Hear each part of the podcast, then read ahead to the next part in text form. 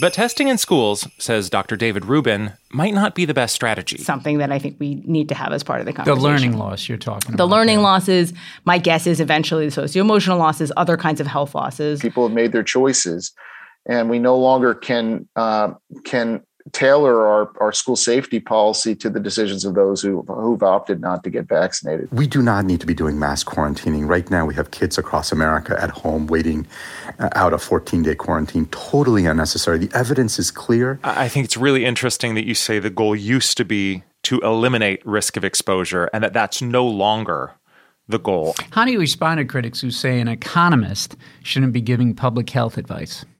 I think for me, the thing, the two things that I would say are one, I think we always need multiple perspectives.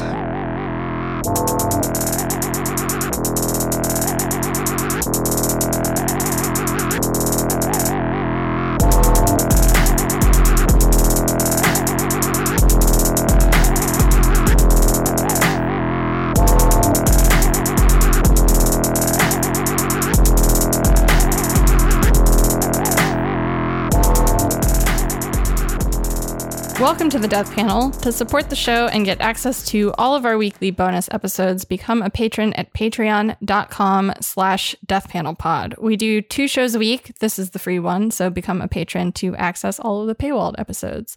And of course, if you'd like to help us out some more, share the show with your friends, post about your favorite episodes, or follow us at deathpanel underscore.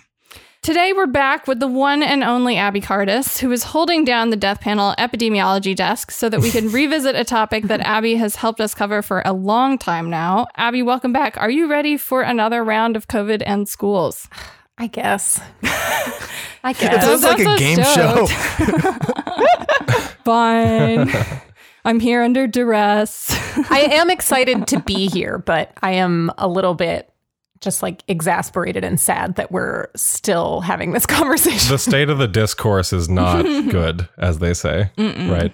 So, one of our most comprehensive episodes on school reopenings was actually a year ago in January 2021. And I still hear from people several times a week that they have sent that episode around to try and help communicate the scope of the issue to friends, families, uh, coworkers. Or the other message that I always get is that it's being used as a political education tool for organizing to uh, make workplaces more safe for COVID and education workers. So, and obviously, since last January, so much has changed.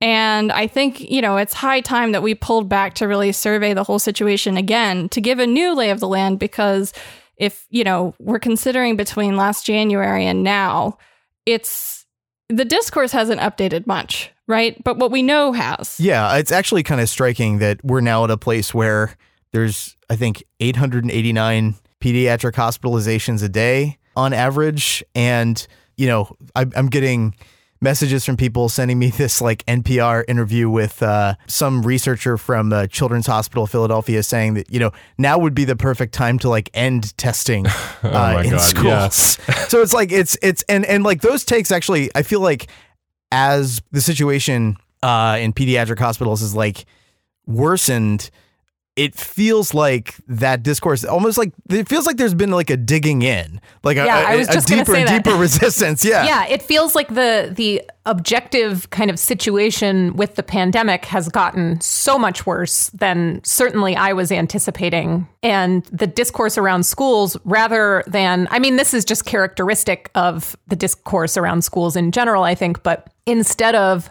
you know, evolving to reflect the evolving situation with the virus, the discourse has evolved, but just in terms of digging into the same like bullshit positions that have always kind of been a feature of this. And that is, I mean, to me, I can only imagine uh, to you all having paid attention to this issue, Yeah. you know, for some time. It's Having excruciatingly lived through it. Yeah. yeah, Absolutely. it's uh, it's immensely frustrating and like dispiriting to see that. Well, and that's why today, uh, officially on this episode, we are here to say, in the words of Jonathan Chait, school closures were a catastrophic error. Progressives still haven't reckoned with it. Sometimes you need to own up to an error so it's not repeated. You know what Right, Dustin folks? Chait's really saying is we should have been killing like a thousand kids a quarter for for the past two years, and we unfortunately waited. you Doesn't know- he have a public latrine to be staking out somewhere? Like fucking, he's he on the is wire. public latrine. So doesn't he have some duties to be doing, offering himself so people can take a shit in him somewhere instead of writing this? right but um, so, so yeah this i mean obviously i'm being sarcastic but like the i think that this like chait piece for example that i just referenced and and obviously you know the the npr interview that um that phil brought up which also when so for instance like uh, i went on uh, Twitter and I mentioned like Abby's going to be on the show again. You know, what do you want to hear us talk about regarding COVID in schools? What what are like important updates?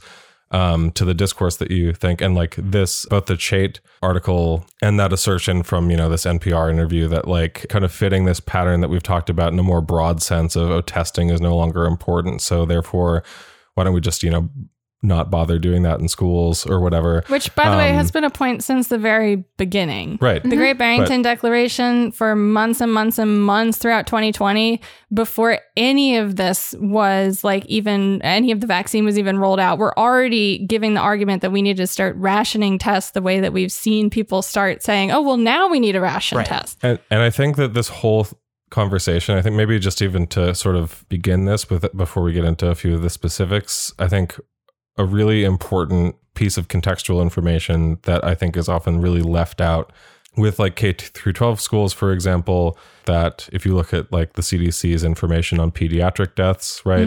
Up until September 20, uh, September 1st, 2021, there were about 500 children who had died of COVID 19. As of January 16th, 2022, January 16th, a couple days ago, um, that number was 1,127.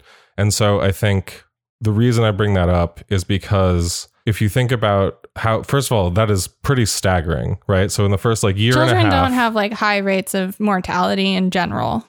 Right, Right. yeah. Like children, yes, there are things that kill children, but typically children don't die at this rate for But- no good reason. But my, my point is, if you think about it, in the first year and a half of the pandemic, it was at the very least more common for schools to be closed, for there to be remote options. Then by the beginning of last fall, the truly, truly, what like obviously a, a lot of school districts like dropped guidelines and stuff uh, much earlier, but like as of the fall, you had this like mass dropping of a lot of earlier guidelines, um, less of an emphasis on remote options and you had uh, things like by it was only like the late spring and then like implemented later in the start of the fall semester for example that you had the cdc school social distancing guidance drop from six feet to three feet right Yeah, it's. I Um, mean, I like in Wisconsin, for example. Like I, I think part of these things, like this, this discourse hasn't evolved because people haven't necessarily updated their knowledge about what's been happening. There's this sense that like school closures are just this over uh overcorrection over response to something that's really not a problem but like we have the tools. yeah, we have the tools. Right. But like, but like, the, you know, but they also sort of harbor this image that like schools have just been like closed somehow this whole time. The majority, in fact, virtually all of the school districts in Wisconsin have had a an in person option uh, for the entirety of this school year. Like, what's happening now is not like a deliberate pol- like prospective policy choice that like they're making in the absence of as Jonathan Chait uh you know just amazingly suggests like well there's just not been the kind of cost benefit thinking that uh you know uh, you know as if that hasn't been going on the whole time Yeah, that's been only cost benefit thinking. only cost benefit thinking, right? But the the idea that school districts are just the, these sort of uh, nervous Nellies, you know, preemptively locking down ignores exactly what their policy choices have been. And now what there is is a uh, staffing crisis because people, so many people are getting infected, and and so many children are getting infected that it's impossible to actually hold in-person classes in many cases. It doesn't make any sense from like an administrative perspective. But of course it makes sense maybe from the perspective of like an opportunist like Jonathan Chait whose wife works for like a charter school company and you know like I, he's not even like he's not even a good person to argue with because it's just so naked what his interests are, but you know, there you go. Yeah, well, I I kind of want to put like maybe an alternate or an alternative like spin on what you just said, Phil, which is that the surge that we're currently in, you know, with Omicron is like pushing pediatric hospitalizations to new records, you know, the old records having been set in like the Delta surge that preceded it. And the fact that the discourse isn't updating to me is a signal that this is just like a purely ideological position, right? Like these folks, John Chait, Emily Oster, Joseph, Al- you know, the whole fucking clown car, like there is plenty of evidence that we have a problem, right? That schools are struggling to stay to stay even staffed enough to stay open, but their positions aren't changing, which to me is like the hallmark of just being like a purely ideological position.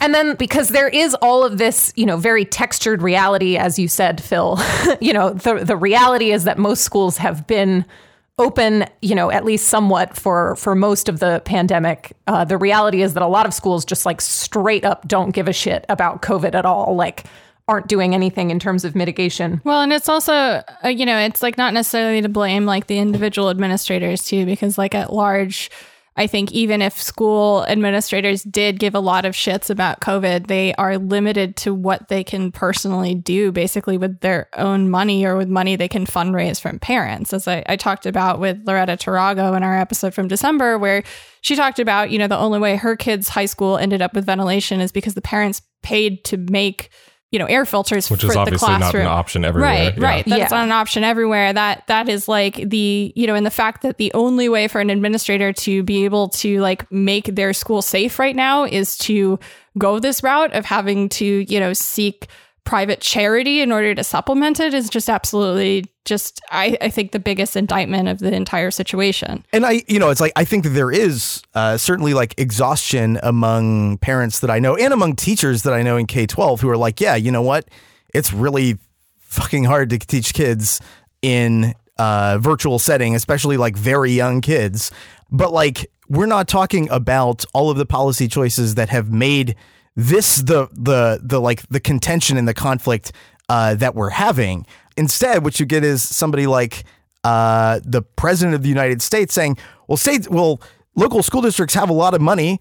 Uh, they need to like spend it in ways that are going to." en- Enable in-person schooling to uh, to just happen magically. This is this is really important, I think, Yeah. because yeah, the if if you look at, for instance, a lot of the statements coming out of the Biden administration, um, a lot of the stuff that they do say is basically we gave uh, school districts money already. It's up to them whether they spent it the right way or whether they uh, how how they want to spend it. Therefore, all we can really do is implore school districts to spend it better or states to spend it better or to go towards like certain mitigation things or or testing or um, even you know ventilation et cetera if they haven't already. Meanwhile to again set the sort of context the backdrop for for this you know one of the main things that i heard over and over again when i posted saying like what what is the current state like what are the lines that you keep hearing that are just like frustrating you as like people who work in schools as parents as students as other caregivers etc. and one of the main things was like there's no plan. Like there's there's no plan. There's very little mitigation. Basically it seems like the plan was just everyone go back into school regardless of how that actually looks. Um, if you look at you know there's that viral reddit post that went around and it was basically showing one actually particularly well resourced comparatively high school in new york for example. You know students are showing up and like there's not a teacher to teach the class so they end up sitting in the auditorium all day. Or the situation where like in Moore, Oklahoma, a bunch of teachers are sick, so who's filling in? Of course, like police officers who then are posing for local media, maskless with their guns still strapped to their legs. Well, and didn't Chicago uh, spend all that money they were supposed to spend on school safety on hiring more school resource officers instead, like Right. early on in Yeah. the pandemic? of course, Like, it's there going to be a was a, um, cultural, cultural preference. There was a New Yorker, I think it was in the New Yorker, an article I read about New York City public schools, and they were interviewing parents. And one of the parents said something to the effect of, you know, our school district got all this money supposedly for mitigation, but what they've actually spent it on is a contract with like an ed tech group to administer God. more standardized tests, like to quantify learning loss. is- like to some is- and- yeah. And, this is why I wanted to talk about this because it's like, okay, if you think about it, what was the, um, you know, you you guys, we've been referencing like Jonathan Chait's argument, but also a bunch of other people's arguments, like because now so much of the line is becoming it was a mistake to shut down schools in the first place whereas you know as i mentioned Yeah. before who like who the fuck knows like, like the counterfactual of if schools have been open this entire time who the fuck knows if, if it even if it even would have been possible to reproduce the line that COVID is like safe in children or that children are supermen or whatever because having school closures in the first place may have like prevented a lot of the deaths that we might have otherwise seen right And that's not to say that if we had school then- open or something and a lot of children got sick and died early on, that something would have been done because I've seen a lot of people leverage that, like, oh, it's because we protected kids that, like, people weren't able to realize. And if kids were dying, they would realize. But I don't think that that's the case. I don't think there's necessarily some level of child death that would have made the pandemic happen differently. No I, I agree i'm just saying Yeah, kids are dying, but the pandemic is a political problem that like no Right. one Right. And the, no and one the is one thing that we did to to, try and the one thing that we did to try and prevent kids from dying in the early days is now being used to prevent people from protecting kids from dying now. Right. And just Yeah. just to finish my point, basically the much of the original point of closing down um, schools, much like the stay-at-home orders in the first place, was to put mitigation measures in place for the future. Right. And I think that what we're seeing basically is that like over time, a lot of what that has become is rather than saying, okay, we need so much more than we maybe initially proposed or thought that we would, we are seeing, I think, the continuing like winnowing down of what is considered acceptable in terms of mm-hmm. like number of testing or amount of like increased or improved ventilation, et cetera. Right. Well, and an expansive view of what's acceptable in terms of illness, you know, debility Yes. and death Mhm. associated with having schools open. It's remarkable to compare how like extreme poverty is applied to the acceptable reality and realm of what we can do versus like the acceptable and reality of realm of like what is an acceptable COVID health outcome for people. Well, people. yeah, and so this is like this is something that I've been feeling just generally, but like it's it it's in really sharp relief in relation to the schools debate, but the lesson over the past 2 years now that we've really learned is that for our like political economic system, mass illness and mass death is like the only feasible or viable approach to managing something like this and to me that signals that something is like deeply wrong with our our political processes. No, but it's also, I mean, I think what's going on here is a little bit, I mean, it's a little bit different than before because, like, essentially, this is a very kind of magical thinking about how money works and like what money does. So, like, Biden's point, uh, he said, we provided the states with 130 billion with a B to specifically keep our students safe and schools open. Well, no, they didn't. Uh, what they did was they provided 130 billion for general purposes, right? Right. In which schools could essentially use for everything. So as Abby said, a lot of schools used it. And in fact, there's like the only stipulation really in the thing is that you have to set aside a certain portion of it. I think you can set it. I think you there's a minimum you have to set aside that's like 10% uh, for dealing with learning loss, right? That's like the main stipulation in the thing. But it's also worth considering like he's saying like all of this money isn't used. Well, that's also not true because yeah, it hasn't been spent out yet, but school districts have budgeted for it, right? They've passed budget plans and it's a 4-year performance period. So a lot of that money was not planned to go out uh, immediately, but it is tied up. It's not as simple as just reallocating things uh, right now. And the other thing to note is that when school districts got the ARP money in the spring, that was the exact same time that I think that that money ended up going out, like the payment date was over the summer.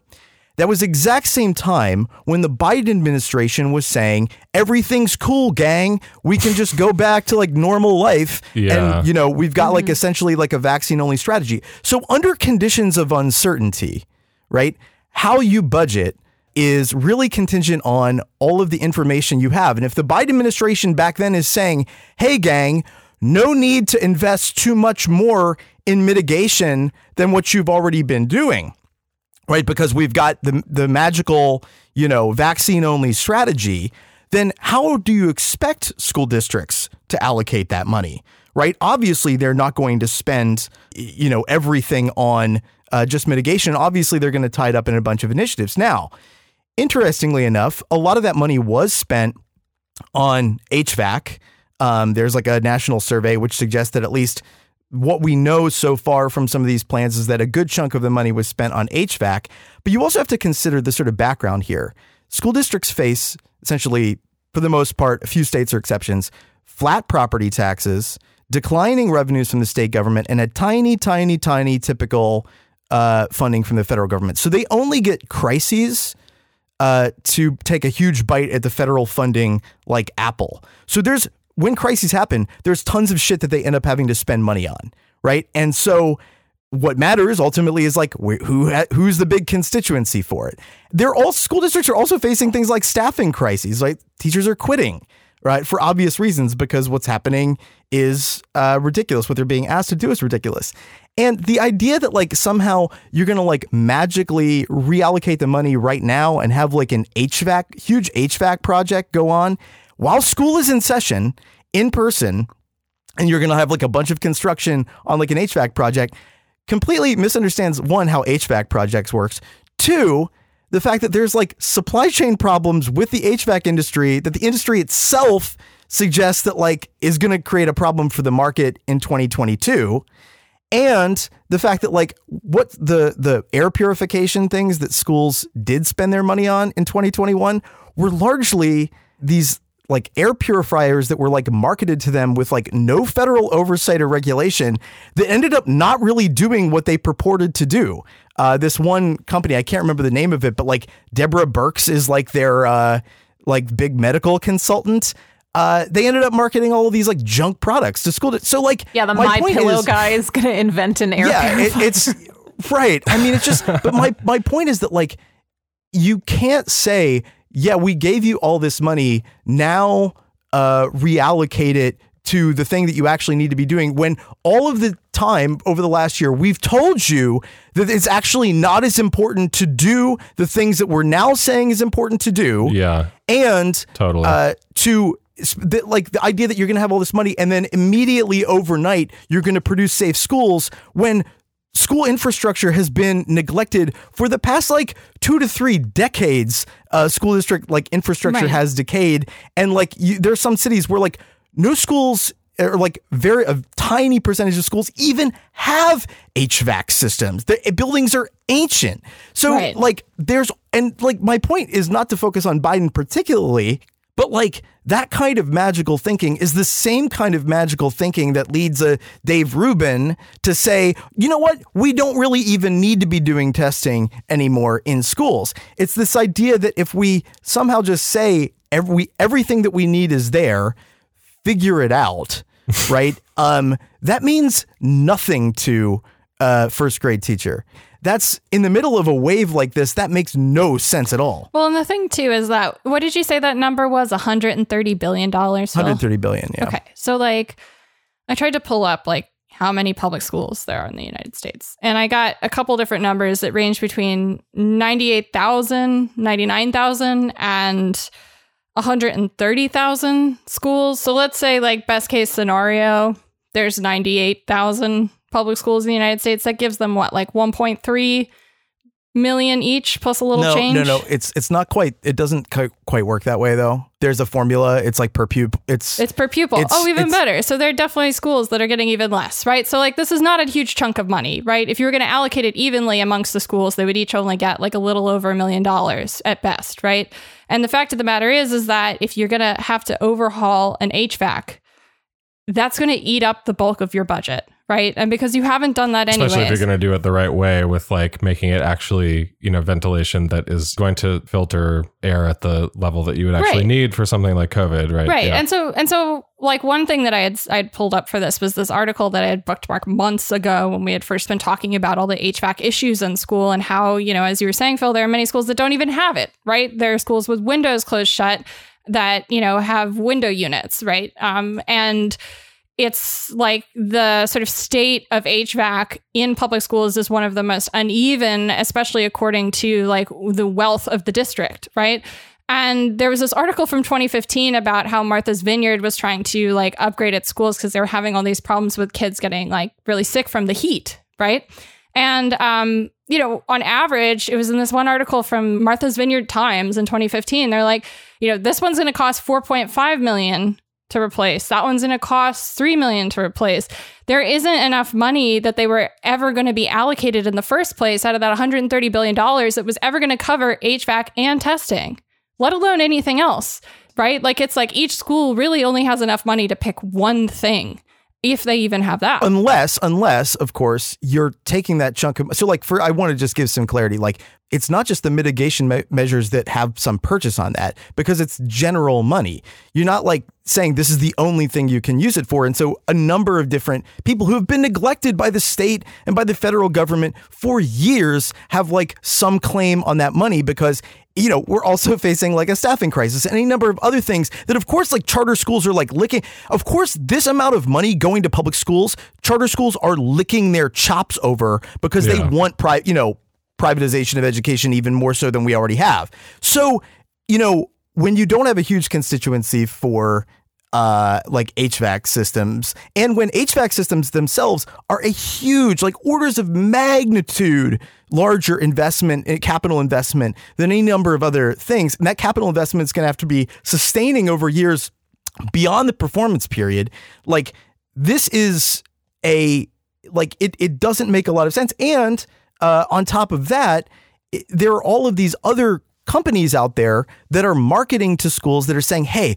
you don't really need to invest in like a big HVAC system change. All you need to do is like buy this little like air purifier which like was developed with NASA technology." is like one of the lines going out of these things. But it's like when like 99% of your schools don't have an HVAC system, is the proposal then to spend 100% of the money like on like creating them where they don't exist? Like that's kind of absurd, but it's also like nothing that you do because we failed in so many different ways. It's hard to say that anything that you do right now with the money magically is going to somehow uh, produce a, a situation where teachers can teachers and students can be in school as normal and nobody gets infected or it's like incredibly manageable. Like that is that that seems um, absurd, especially when you have people out there saying, "Yeah, what that means going back in person is also."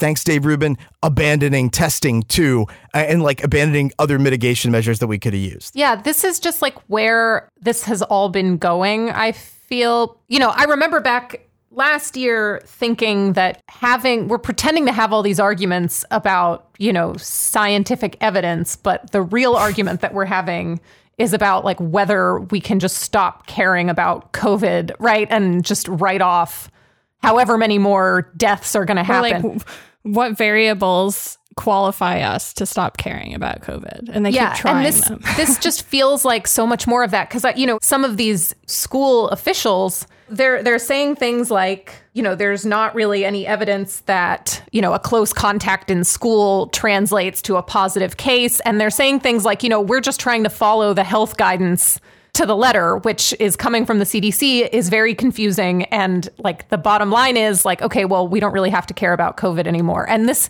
it's just like the most sinister sort of end game of the Biden administration's approach of just devolving responsibility Yeah. to like the lowest possible unit or like the most individual possible unit.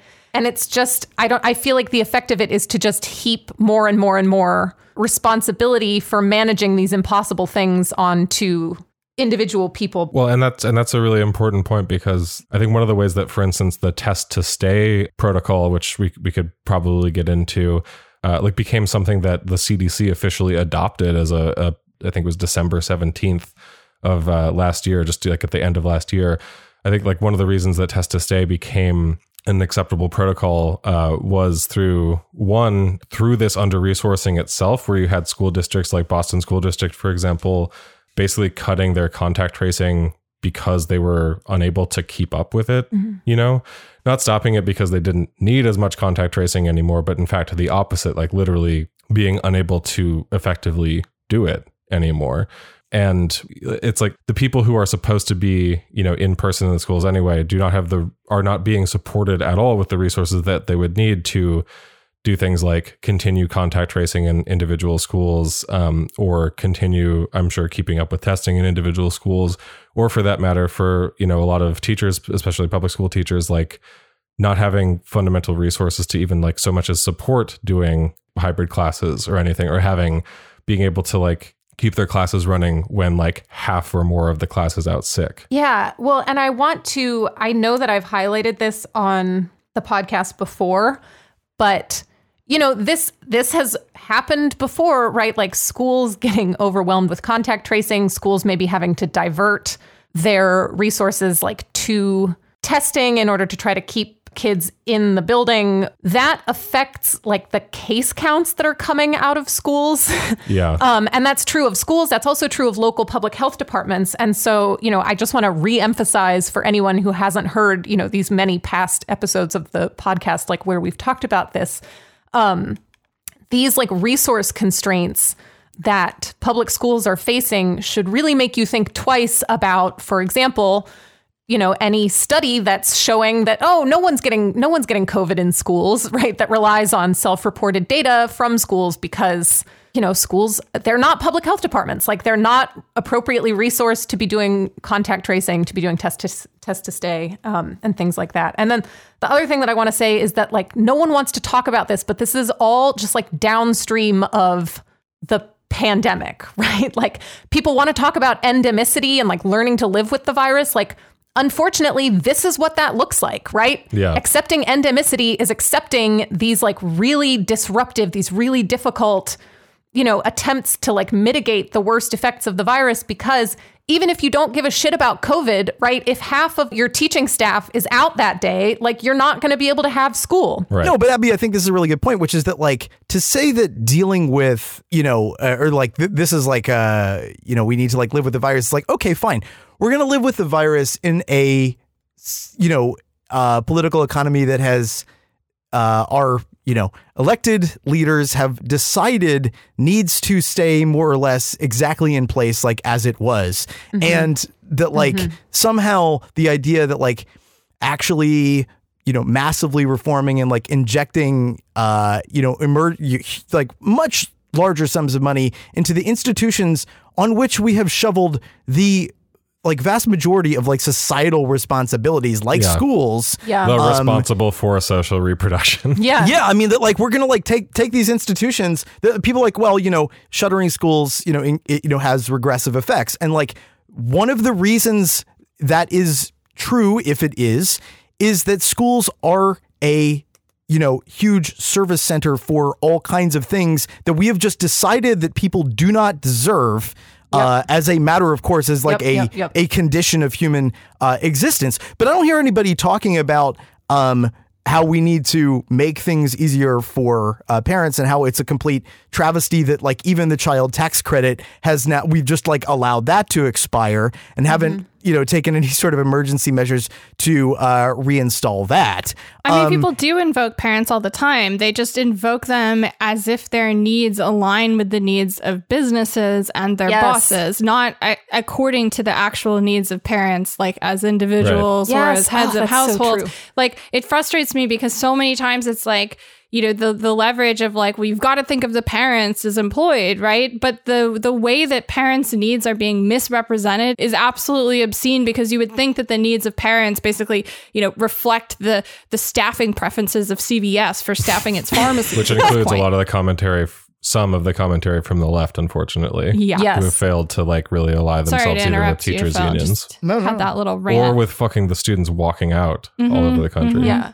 Well, I feel that, you know, the sense that I get from talking, you know, just in my own life to my friends, you know, my family members who are parents, the sense that I get is like, okay, you know, we're we're this many years in, like we have calibrated our sort of you know risk calculus to whatever it is, you know like we've gotten vaccinated you know we do whatever we do and like Right. what we really are are needing is just like some kind of like clarity or stability but can't have that because you know we have to be faithful to this like charade that you know school buildings can just be open as normal, that we can go back to normal and pretend that the virus doesn't exist, even Right. as like reality keeps contradicting that over and over and over again. So, like, I don't know, just anecdotally, like, this is really resonating what you said, B, with me just anecdotally, because this does track to like kind of what I'm hearing, which is a lot of, you know, stressed out parents are like, okay, you know, hybrid virtual like whatever like we'll do it. We just need to know what it's going to be so that we can like you know we can plan our lives around it. And that is like the one thing that we can't have because like this whole debate is like as you're saying be just not really responsive to what needs actually are. I don't Right. I mean, we've covered schools so much that I hear from like dozens of parents, especially of kids in K to 12, but a lot of parents of preschoolers actually too, who I think are one of the most like their needs have been abstracted so far from what they say to me are their day-to-day mm-hmm. needs when they're mm-hmm. complaining about you know the the decisions that they're having to make the lack of a plan the lack of the way that the lack of guidance from CDC has turned into like just total chaos at their local level mm-hmm. or interpersonally. I mean issues of dealing with kids in different schools with different policies right? Kids who are in kindergarten versus like their sibling is in middle school. It's a fucking disaster. And they their needs that they express are nothing like what you would hear like David Leonhardt or Emily Oster or Jonathan Chait or J.G. Allen or Monica Gandhi or Ashish Jha, all of these fucking people who who always press, preface everything with, well, you know, the number one priority for parents is keeping schools open. No, their number one priority is they don't want their kids to get sick and die, Right, yeah. and they also don't want to be sending their kids to school where they're going to sit around and do nothing all day Also, if you're for eight hours with a bunch of other people in a small room, right? if you're the parent, if you're a parent, you don't get the privilege of having a number one priority. Everything is a number one priority. yeah right? Yeah. I mean, like that's I mean that's that's the thing that that's the really like the violence that's done. It's like you know. Uh, e- you know, even among people I know who it's like, is their number one priority to like have their kids in school? Sure, but not under any condition. And like, is it like what uh, I think is infuriating for these people is not like the role that teachers unions have, but the role that the federal government has just decided that it doesn't have to play in supporting them Yep. when they have to take a day off because their you know school is not in session. Mm-hmm. Right. Right. That's all been left up to the generosity of individual employers, right? Because, the, you know, there's been zero attempt to do anything to try and mitigate what we're going to do about, you know, t- the whole test, trace, isolate situation that we've had uh, discussing these new changes in the CDC guidelines, you know, where they're starting to talk about things like, oh, you know, if you've, if you've uh, tested positive on day zero, then on day five, you can test out. Like one of the things I was talking to with someone who is a virologist who has three kids in uh, under sixth grade was like, well, I tested positive on Tuesday. My son tested positive on Wednesday. My wife tested positive on Thursday. And technically, my boss is now trying to make me go back to work, but I've got three positive people in the home. Right. And like, what am I really supposed to do? Leave my wife at home sick to cover as caregivers for the, like none of that is reflected. No one existing within a family unit is reflected in the CDC's test, trace, isolate exposure guidelines at all. It's as if every single person lives by themselves in a studio Exactly. apartment somewhere, not as if there are actual families that live in a building together and like rely on each other for like day-to-day survival, Exactly. right? Like Well- it's just absurd. Well, yeah, because we're all just we're all just widgets. You know what I mean? Like we're all just supposed to like learn to code and go to work and the thing that enables that in the absence of like literally any type of social policy is like you know that parents can send kids to school in order to go to work. Well, and this and this is why specifically like the schools, the dynamic with schools is such an indicative microcosm of so many of the other uh, things going on in the pandemic, and why I think in particular too often you can all you can almost like tell what else someone is going to be really fucking horrible on regarding the pandemic by like seeing what they think about uh you know whether schools should be in place or whatever because so much of the as we've talked about you know not only is it the case that like so much pandemic policy is predicated on this like personal responsibility rhetoric it's also predicated on the idea that there are not cascading effects uh as you know as b was mentioning from exposure from you know this this virus is ricocheting around society like with abandon basically. I mean i would point again to that david rubin uh, interview that's been brought up in this uh, conversation a couple of times you know him being the uh, director of policy lab at the children's hospital of philadelphia and doing this uh, interview headlined in, in npr rethinking school safety in the age of omicron. I mean one of the things that he says there specifically is it's all bound up in this same i know that we've referenced this a little bit in the conversation but it is all bound up in this same uh, logic of like oh we're we're going to reach some sort of endemicity as though en- endemic does not mean the continuation of death. Like when we talked we talked about this in the patron episode this week but hoping for covid to become endemic is not like the the salve that everyone writes about it as or, or talks about it as. Hoping that covid is going to become endemic means that we are just going to like accept mass death continue to accept these deaths and what it gets shrugged away as instead is comments like in this Dave, david rubin uh, interview where he says quote and we no longer can tailor our school safety policy to the decisions of those who've opted not to get vaccinated pinning everything on yeah, beautiful. right pinning everything on this Just presumption which i've seen erasing anyone that might not be responding to the vaccine properly. Right, which I've seen, including like uh, the, it's it's like a similar line I've seen repeated from like we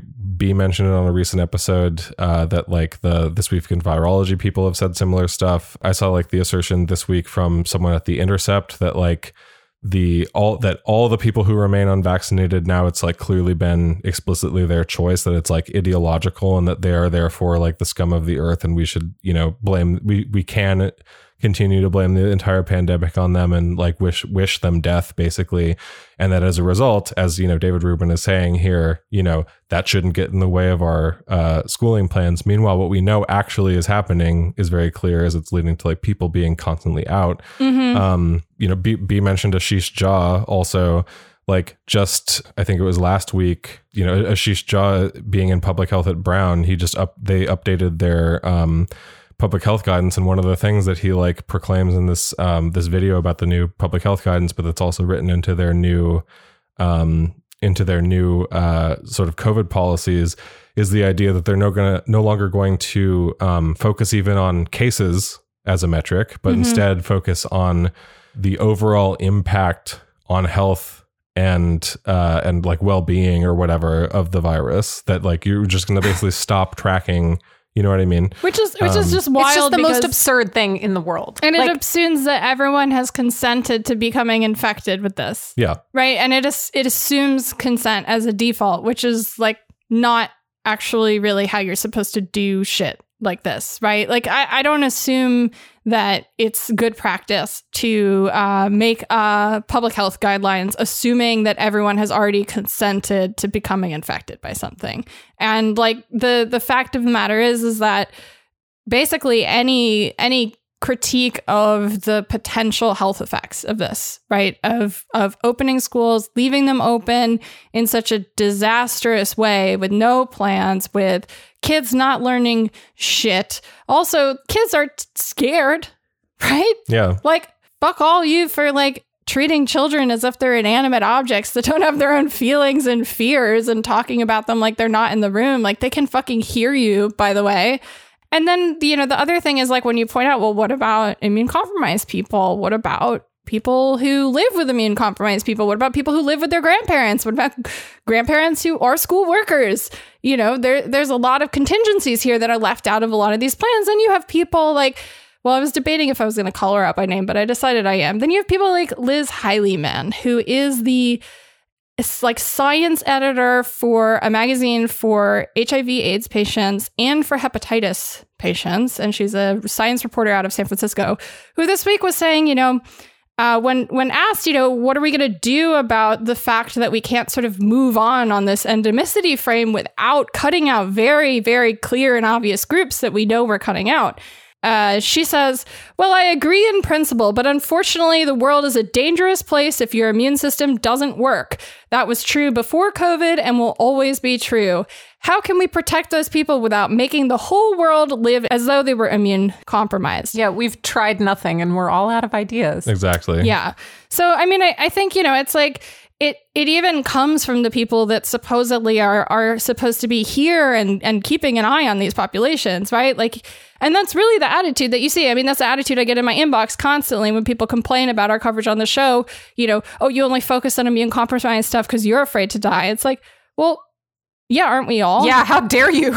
well, I mean, but it does sort of it does illustrate a very important point, which is that you know risk risk tolerance is endogenous to it's it and risk tolerance isn't endogenous only to public health uh, sort of conditions or one's own health conditions. It's endogenous to uh, the you know political economy of the country that you happen to live in. And one thing that all of these sort of public statements do, and one thing that interviews you know like that that NPR interview and and any number of other sort of public proclamations do is they are whether or not they know it whether or not they're well intentioned or not, they are trying to, and they ultimately, I think, will alter what people's, uh, on the whole, risk tolerance or risk preferences are. People, oh, you know, course. I think begin begin to actually say, okay, who cares? Who cares? And people are exhausted. Well, you're exactly. conditioned. So, also, you're conditioned from the day of like your first ability to perceive media, um, yeah. especially in the United States, to like think that people like me really don't matter. Well, and and yeah. that and that you're only a very tiny and insignificantly uh, sized population. That's the other thing is that yeah, sort of statistically the, the zero de- de- deflation, de- statistically zero, right? But the other thing is, I don't want this, you know, this idea that it's somehow um, the it's this overwhelming and you know overreaction to um, objective conditions really to me doesn't adequately capture the way things are happening in the world right now. It's not uh, you know public it, let, let, me put it this way. I, I think the way that this narrative is often talked about is like these these high and mighty public health people who are paternalistic and have a vision of risk that nobody in the world holds. They are telling people, they are scaring people into taking more precaution than any objective condition with any amount of knowledge you might have about public health would warrant. But that's not at all what's happening. People are staying home. Teachers are not going to teach when they are sick. They do not necessarily want to teach in classrooms where there is uh, a series of uncontrolled uh, infections. And like if you think that that is the level of risk tolerance that they should have, and what you were saying is, I'm the the the paternalist. I'm the one who knows best, and I am deciding that you must uh, go out. It's not about. So this is the thing. I think it's like okay, it's like maybe uncomfortable, annoying for you, the commentator, the essayist, the you know uh, part of this sort of like media class who's like saying, you know, continuing to talk about the pandemic. It's an annoying subject to continue to talk about. I get, you know, I suppose, but it, you know, to go from that to say, I actually know what the appropriate level of risk tolerance that a teacher should have. I know better than that person.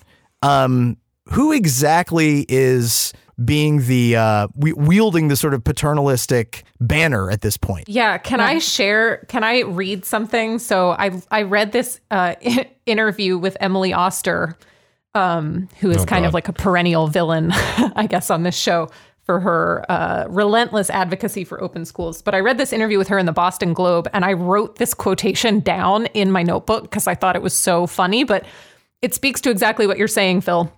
So she's being interviewed about, you know, all her advocacy throughout the pandemic. And she says, and I'm quoting Brave. She's yeah. so brave. Emily Oster so brave. is so brave. Um, so I'm quoting. She said, I think broadly, I got it right that schools were not the sources of super spreading events or even broadly. much spread at all. What I think I got wrong was there were many moments in which I did not recognize sufficiently some of the fear and some of the discomfort that was driving people and fell too quickly into, well, let me show you the data. So she's basically saying, like, well, my biggest flaw is that I'm too data driven. Like, God, I care too yeah. much. It's always, yeah, it's always, um, it's it's always the the people who are most in favor of maintaining like the status quo of the political economy who are in fact the perfect behavioralists right who understand mm-hmm. human behavior and psychology flawlessly and who wield it who understand that it is simply unimportant. Well, I guess actually, speaking of Austria, it's like unimportant how people feel about the pandemic unless specifically uh, you are requesting that they submit comments to you for a 1300 page document about how much anxiety they have over like the continuation of what any mitigation measures Something that I also want to emphasize I mean, obviously, I think schools are like Justin Feldman was saying uh, yesterday, like, you know, schools are kind of like the anti public health vanguard for a lot of reasons. And I think one of the reasons for this that I don't think can be overlooked is that as like a workplace, schools, people who work in schools tend to be like fairly organized in a way that is not necessarily true of other sectors. Um, and I, I mean, I remember last year I had like, I had epidemiologists, you know, on Twitter being like, okay, but like, why do you care about, you know, why do you care about this so much? Like, there are all these other workplaces where this is going on, like, um, all these other workplaces where people are being kind of forced into unsafe conditions and and all this stuff. And like that's true, but I think a lot of what's maybe going on with schools is that teachers, other school staff, like tend to be, especially you know if they're working in public schools, tend to be unionized.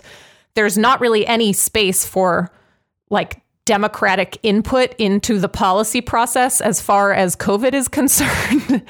and so I feel like a lot of the a lot of the fight is happening in this realm of schools because this is like one sector where workers actually do have you know some leverage and are somewhat empowered to like contest their working conditions and i don't think that can be i don't think that can Yeah. be emphasized enough Exactly. I mean, but as we've talked about before, too, it's also a, a site where, in order to do some of the deregulatory things regarding like COVID guidelines in other workplaces, sometimes, uh, like with certain things, you kind of have to do it first in schools so that like the workforce has like parenting duties taken off their hands often, you know? I mean, it's also worth, I think, asking the question why, you know, not merely why things are the way they are in schools and what federal policy failures have led to this outcome, but it's also worth asking the question who wants to make this the top priority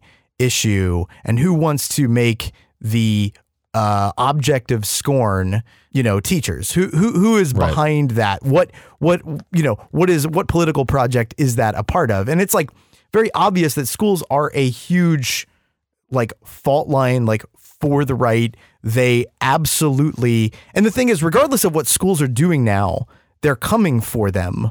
And like, there's, you know, they're coming for them in a far more aggressive way, and especially like in states like uh, Virginia. But there's like schools somehow allowing their students to get sick and get hospitalized in large like that's not going to stop that. Some like again this is another great instance of like magical thinking. Do you think that just like allowing schools like kids to like go into school and like become hospitalized do you think that doesn't somehow help the charter school movement? Like it's really sort of baffling how that sort of has become a talking point as well. But like yeah there's a reason why we're like paying attention to it to the extent that we are and there's a reason why uh there's been a an effort to like push teachers like as a villain just uncritically adopted by New York Times uh, journalists because they go through the perceptual screen of somebody like Emily Oster, who's one of the best laundering outfits, you know, in history. It's like Al Capone level. Yeah, well, I mean, let me introduce you to the Walton Family Foundation. You know, like I she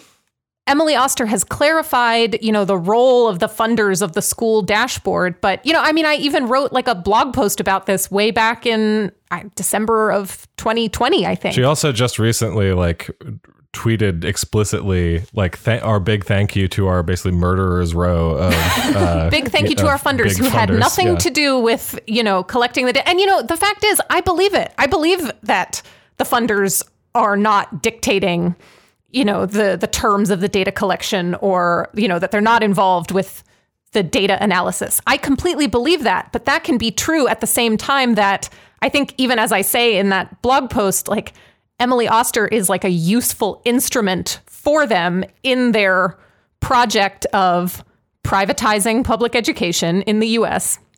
And that has some really fucked up intersections with pandemic politics that I think, you know, deserve to be explored in a real way, but instead, like, it's just this very emotive.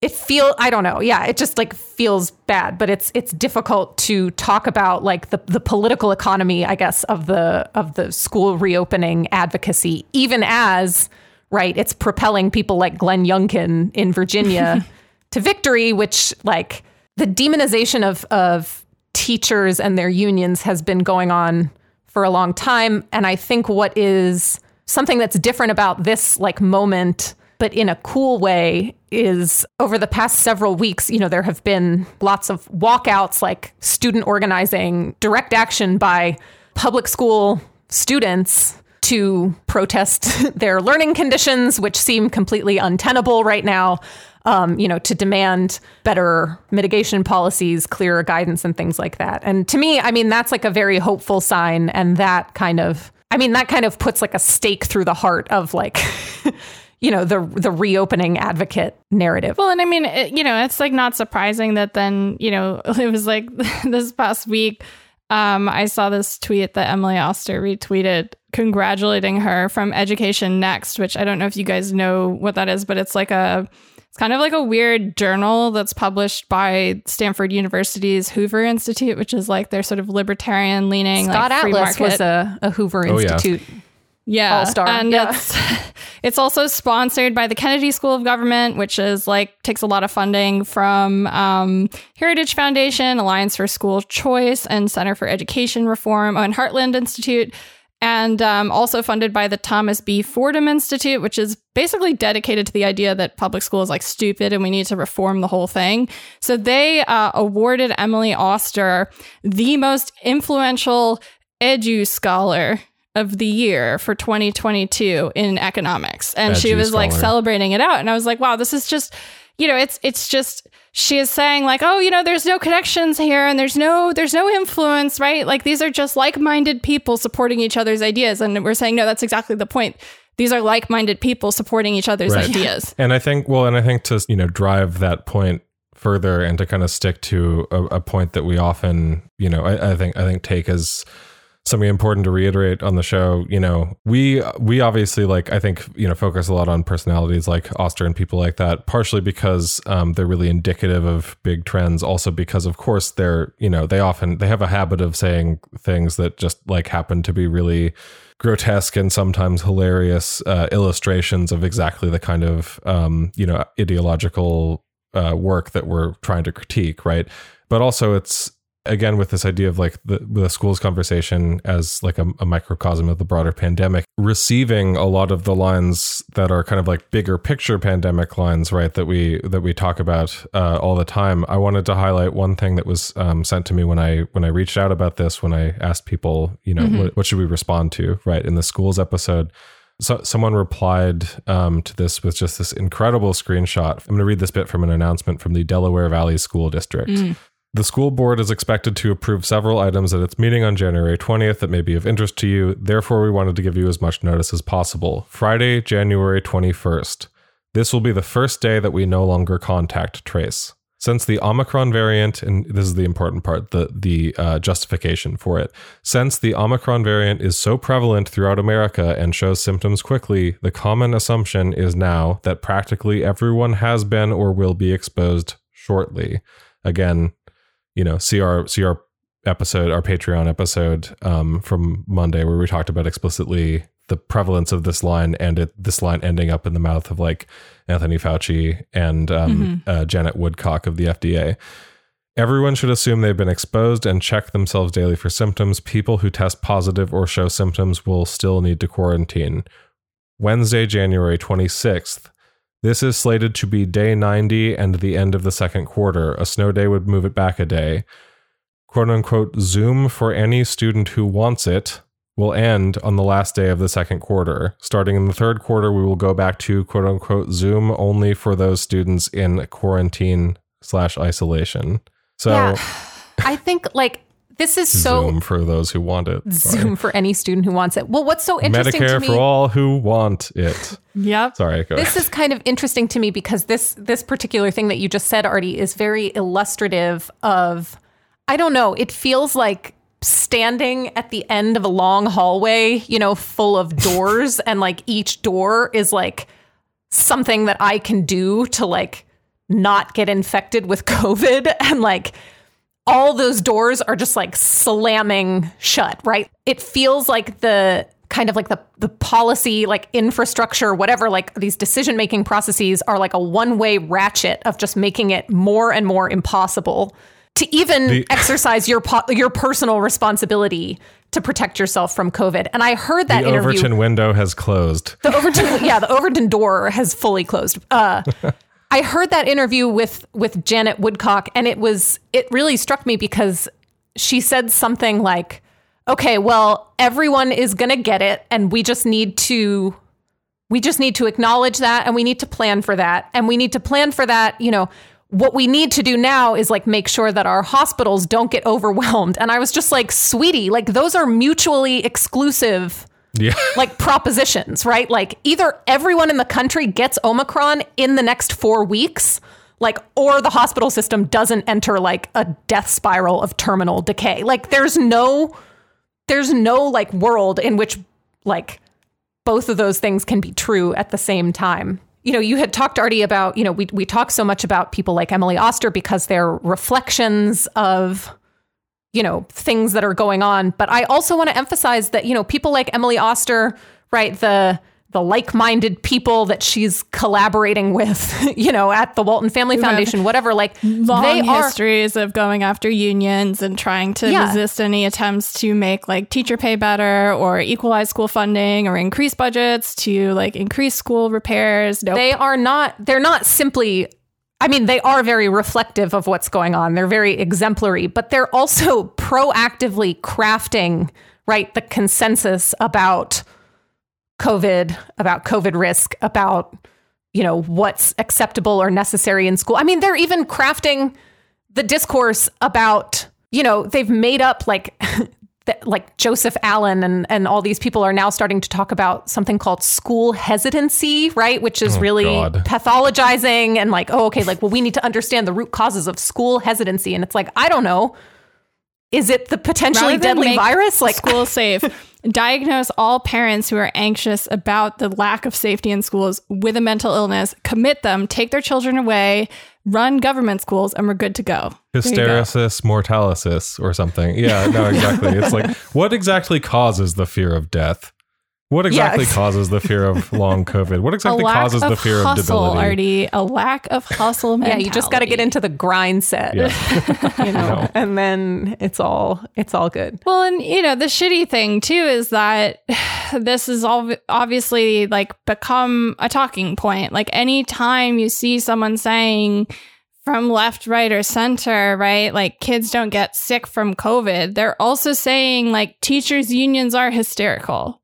Because mm-hmm. that's a whole part of this, right? Because the number one constituency that's being held to blame here is not people like Emily Oster. It's not people like the Walton Family Foundation. It's not for sure not the fucking Hoover Institute. And it's barely the Biden administration at this point. It is all being pinned on teachers' unions who are doing everything they can right now, not just to protect their own labor conditions, but the labor conditions of the other people in the buildings with them who are workers that are not in their union, of the vendors who come in and out of their schools to make sure that the schools still have mm-hmm. all the supplies that they want. Teachers' unions are striking for their students, for the families of their students, for the people who live in the like communities around the students. The students are striking too, even now to support the teachers and to support and build like more solidarity And and, consensus yeah. behind the fact that people who are in these conditions for eight hours or more a day, who are the ones who are actually having to sit in these rooms where Emily Oster is telling us to put them, right? That those people are not consenting to the conditions that they are being put into. But instead, it's like this whole framework of, and you see this a lot from people on the left, right? Like there are a lot of people on the left who are very, very, very aggressive about making it very clear and known that they think that kids are a okay fine from COVID and that schools must be open above all else, right? Yeah. And you know what? Like, if you are posting that shit right now Like You're a dumbass. You are being an asshole Sorry. to labor organizers who Well, yes. you purport to have as your north star. Yeah. So I fuck love you. I love I was just gonna say the whole time you were talking about this, I was like, yeah, it's just straight up labor discipline is what's going on. Right. Yeah. Like Yeah. the Stop one constituency that is organized enough to fight back, like, you know, or to even contest, you know, this like social reality of the pandemic that's being imposed on us by this like sinister public private partnership of like the Biden administration and the fucking Walton family. Like it's just labor discipline. If you want to do labor discipline as a leftist, knock yourself out. Like have a, you know, have a fucking great time. But I see this all the time in terms of I mean, it's just it's this individualism that like pervades everything. So I see it all the time from people on the left like you know, wearing wearing a mask is going to like developmentally hinder children, which is not true. But also like I got my vaccine. You know, like we did what we were supposed to do and we're done. Like we are explicitly done caring about like other Yeah, people. it's and it's like it's cheugy to care about. It's the, the cheugy to care about other people, It's- it's which just I guess so, No, but, like- no, actually not. If you're That like actually- on the left, it's like that, that's it's cheugy to have society or sociality at all. Yes, but that Um, perfectly recapitulates like the Biden administration's approach. So yeah. Good like job. Well, you once know, again, it's- it's- congrats to the team. Happy you know, to be. like It's funny because it's like they're more embarrassed about being afraid of like something real than they are about essentially being perceived to being anxious about being anxious. yeah, Right? Because it's that's okay to ultimately show like vulnerability and confusion. But I guess it's maybe not if you like. But it's not even that. know- I mean, it's just like it's it to me. It's like okay, this is a moment where I mean, I, I to me, I see it as all like epiphenomenal of this sort of like left pessimism. It's like they're like, okay, well, there isn't anything that better that's going to happen. So what else do we like? Rather than like you know talk about that, like that's the the thing that that is perceived as cheugy is like to talk about what what to make of that. It's like well, just sort of lean in, yeah, to to to despair and and just sort of hive off. But it is, Yeah, which- I mean, but it's like you know, it's a wonderful way to become complicit in Mm-hmm. uh just the same, essentially the same line that like Jonathan Chait uh is putting out there. It's like a yes, great because Yeah. this is a this is a time I think I feel comfortable saying that like we are living through a time of profound social and economic disruption and there are like segments of the I mean it's it's amazing to me how sort of absent you know the left that sort of coalesced around Bernie has been from like public debates about COVID and, and pandemic stuff, but you know, we're living through this period of disruption. I think at this point it's safe to say this is a period of transformation, right? Like whenever this ends, our lives are not going to look the same as they did before. But I think there is this real desire, like this real, I think, delusion that at some point we're going to go back to our lives just as they were in 2019. And like the sooner we can do that, the better. And if that means that we stop caring about COVID, if that means we stop testing, you know, kids in schools, who who fucking cares? Because we need to go back to normal. And it's like, okay, I can I can understand how just like some you know some dipshit like who's not paying attention to anything could get there, but Right.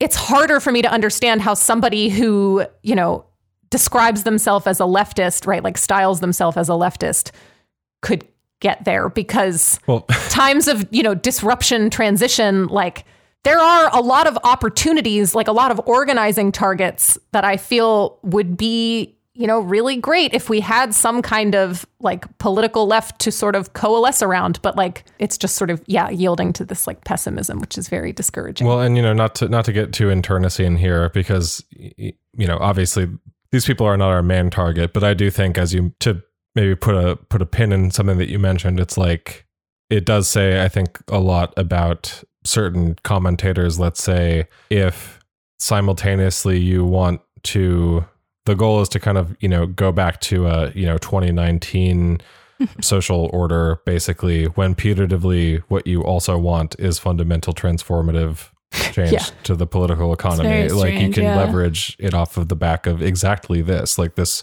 is a pure the pandemic is like as pure as is is almost possible to get of a explication of like how intricately linked you know health and capital is, Mhm. and that's what Yeah. we've been talking about for fucking two Yes, years. and but that's also what we've been talking everything. about before the pandemic. So you well, know, and I remember having this. I mean, back in the days, like when I was on Twitter, I remember like seeing, you know, people who are, are putatively leftists, you know, kind of saying Oh, yeah, shit. And it's just like, in my DMs this week. and it's like, I don't know, like if you, you know, if you've been in DSA for eight years and you can't fucking figure out like, why it's a problem that like our social order is like concentrating death from a pandemic that we're not doing anything about in like the most vulnerable segments of like if you can't understand that in political terms like I can't fucking help you like and no well, no, amount no. Well, okay. You maybe Abby can't, but we can. In fact, that's what the show is for in some yeah. ways. Okay. Well, Yeah, you can ahead. cut that out. But you know, that's No, just like I mean, my personal frustration of like I don't you. We are understand. here for you. We're not going to personally help you because we don't want to talk to you, but you can sit and listen to our podcast and take notes, and yeah, you em- should. embrace meaning, embrace embrace giving a shit. Yeah.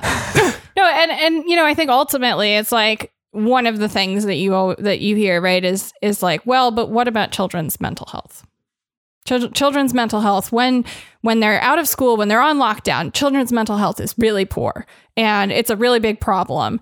And we have to get them back in school because if we don't, suicide rates are going to go up. Right? And I just want as a final point, maybe to just close us out. I just want to point out um, a some some data that was pulled from the CDC's full data set from the first year of the pandemic, with every demographic included, um, run by Tyler Black, who is a suicidologist who I usually disagree with a lot because he's very opposed to patient self advocacy.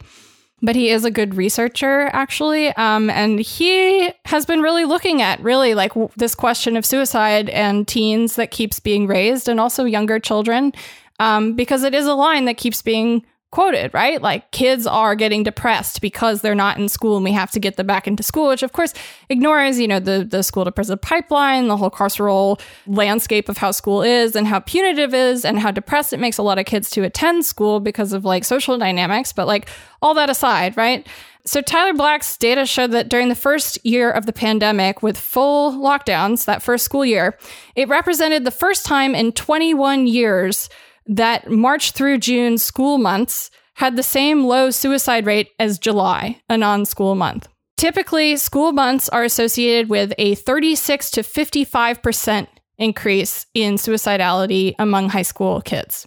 So there is absolutely a mental health crisis at hand. And it's the fact that we are talking about kids as if they don't exist, as if they're inanimate objects, and we are using them as pawns to reopen the economy without any consideration for their lives, for the quality of their lives, or their social lives, or their futures, right? Like, this is the actual mental health crisis, not if we don't get kids back to school, they're going to get depressed. You know, it's like it's depressing to live through the situation that we're living through right now. And it would be a lot less depressing for schools, unions, workers, teachers, everyone, if there was a little more solidarity behind trying to keep each other safe instead of trying to force each other fucking back into the workplace so that you know things can go back to 2019 normal. No, and this and this is the thing. This is not like this is not impossible stuff. This is like I don't know, uh, reinstating emergency paid sick leave that expired on September 30th. Yeah. Like this is like you know, like the, that's why I just can't get behind the pessimism here. Like the the things that actually have to happen are entirely like within the scope of government's ability to do something about. You know, we just Right. choose not to do them. Yeah, well, and that's Right, that's what's so. Exactly. scary, right? Is that like the social contract is being reformulated in real time, like to our detriment. It, it, you know, it's scary. Like it's difficult to live through this, but I think it's important that we recognize that that is what's going on because there, you know, it's not hopeless, and there are things that that we can do. But yeah, as you were saying, Phil, um, these things, you know, as of right now, like we understand them as being within government's purview to do. I feel like the social contract is being rewritten such that, you know, we're be- we're being taught not to expect that government can handle these kinds of things in the future. And to me, that seems like a pretty obvious place for some, you know, leftist advocacy to maybe get going. But I, I have been really surprised the degree to which like that hasn't been happening. Well, and I think maybe that's a good place to leave it for today. Obviously, we will not stop talking about the situation with COVID and schools and the lack of safety for any people that are in those buildings right now. Because um, as we've been talking about, it's a really important nexus that I think gatekeeps whether or not other people are able to advocate for their own workplace protections, right? Like if we can win in schools, we can use that leverage for pressure in other workplaces that are also high risk and also high density. And I think, you know, to really focus on that would definitely be, I think, a productive way to move forward. If you're feeling bad about your previously held takes on this and you're listening to this episode, like it's okay start Yeah, fresh. I mean, think about how we make even mistakes. We don't realize things. think about how even you know many of the ghouls that we've been talking about, like your Vinay Prasads, etc. They even you know will occasionally mention stuff like, "Oh, how does it make sense that uh, there's a school closure because case spread in the community is like so high, and so they you know they close the local school, but then like the movie theater is open, you're almost there, Almost there. right? So like close to getting it. Yeah, Yeah, so close exactly. to getting it. And it's, you know, and I think that's, we'll leave it there for today. And uh, patrons, we will catch you early next week in the patron feed. If you'd like to become a patron and get access to all of our weekly bonus episodes, patreon.com slash deathpanelpod. And if you want to help us out a little bit more, share the show with your friends, post about your favorite episodes, or follow us at deathpanel underscore. And as always, Medicare for all now, solidarity forever. Stay alive another week.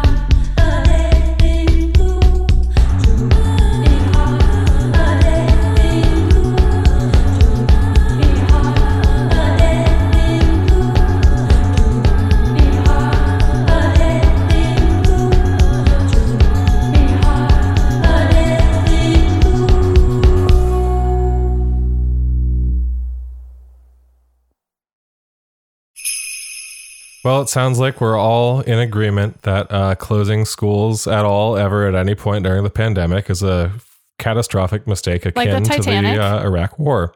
Yep. Um, Really you know- War, yeah, Yeah. that too. Nate Silver got in trouble for saying that recently. But fucking Vinay Prasad was saying that, you know, months ago. Like these talking points, like they they come from. They I'm sorry, go they come from UCSF. They come from like Yeah. the tr- honestly like the urine soaked corner of Twitter where like, Stanford. Vinay Prasad hangs out. And it takes, you know, sometimes it only takes a couple weeks. Hey, Sometimes there it wasn't a randomized months. controlled trial proving that that corner is urine soaked. Yeah, coin flip to assign But people Vin is to running one right now. yeah to urine or no urine. Um,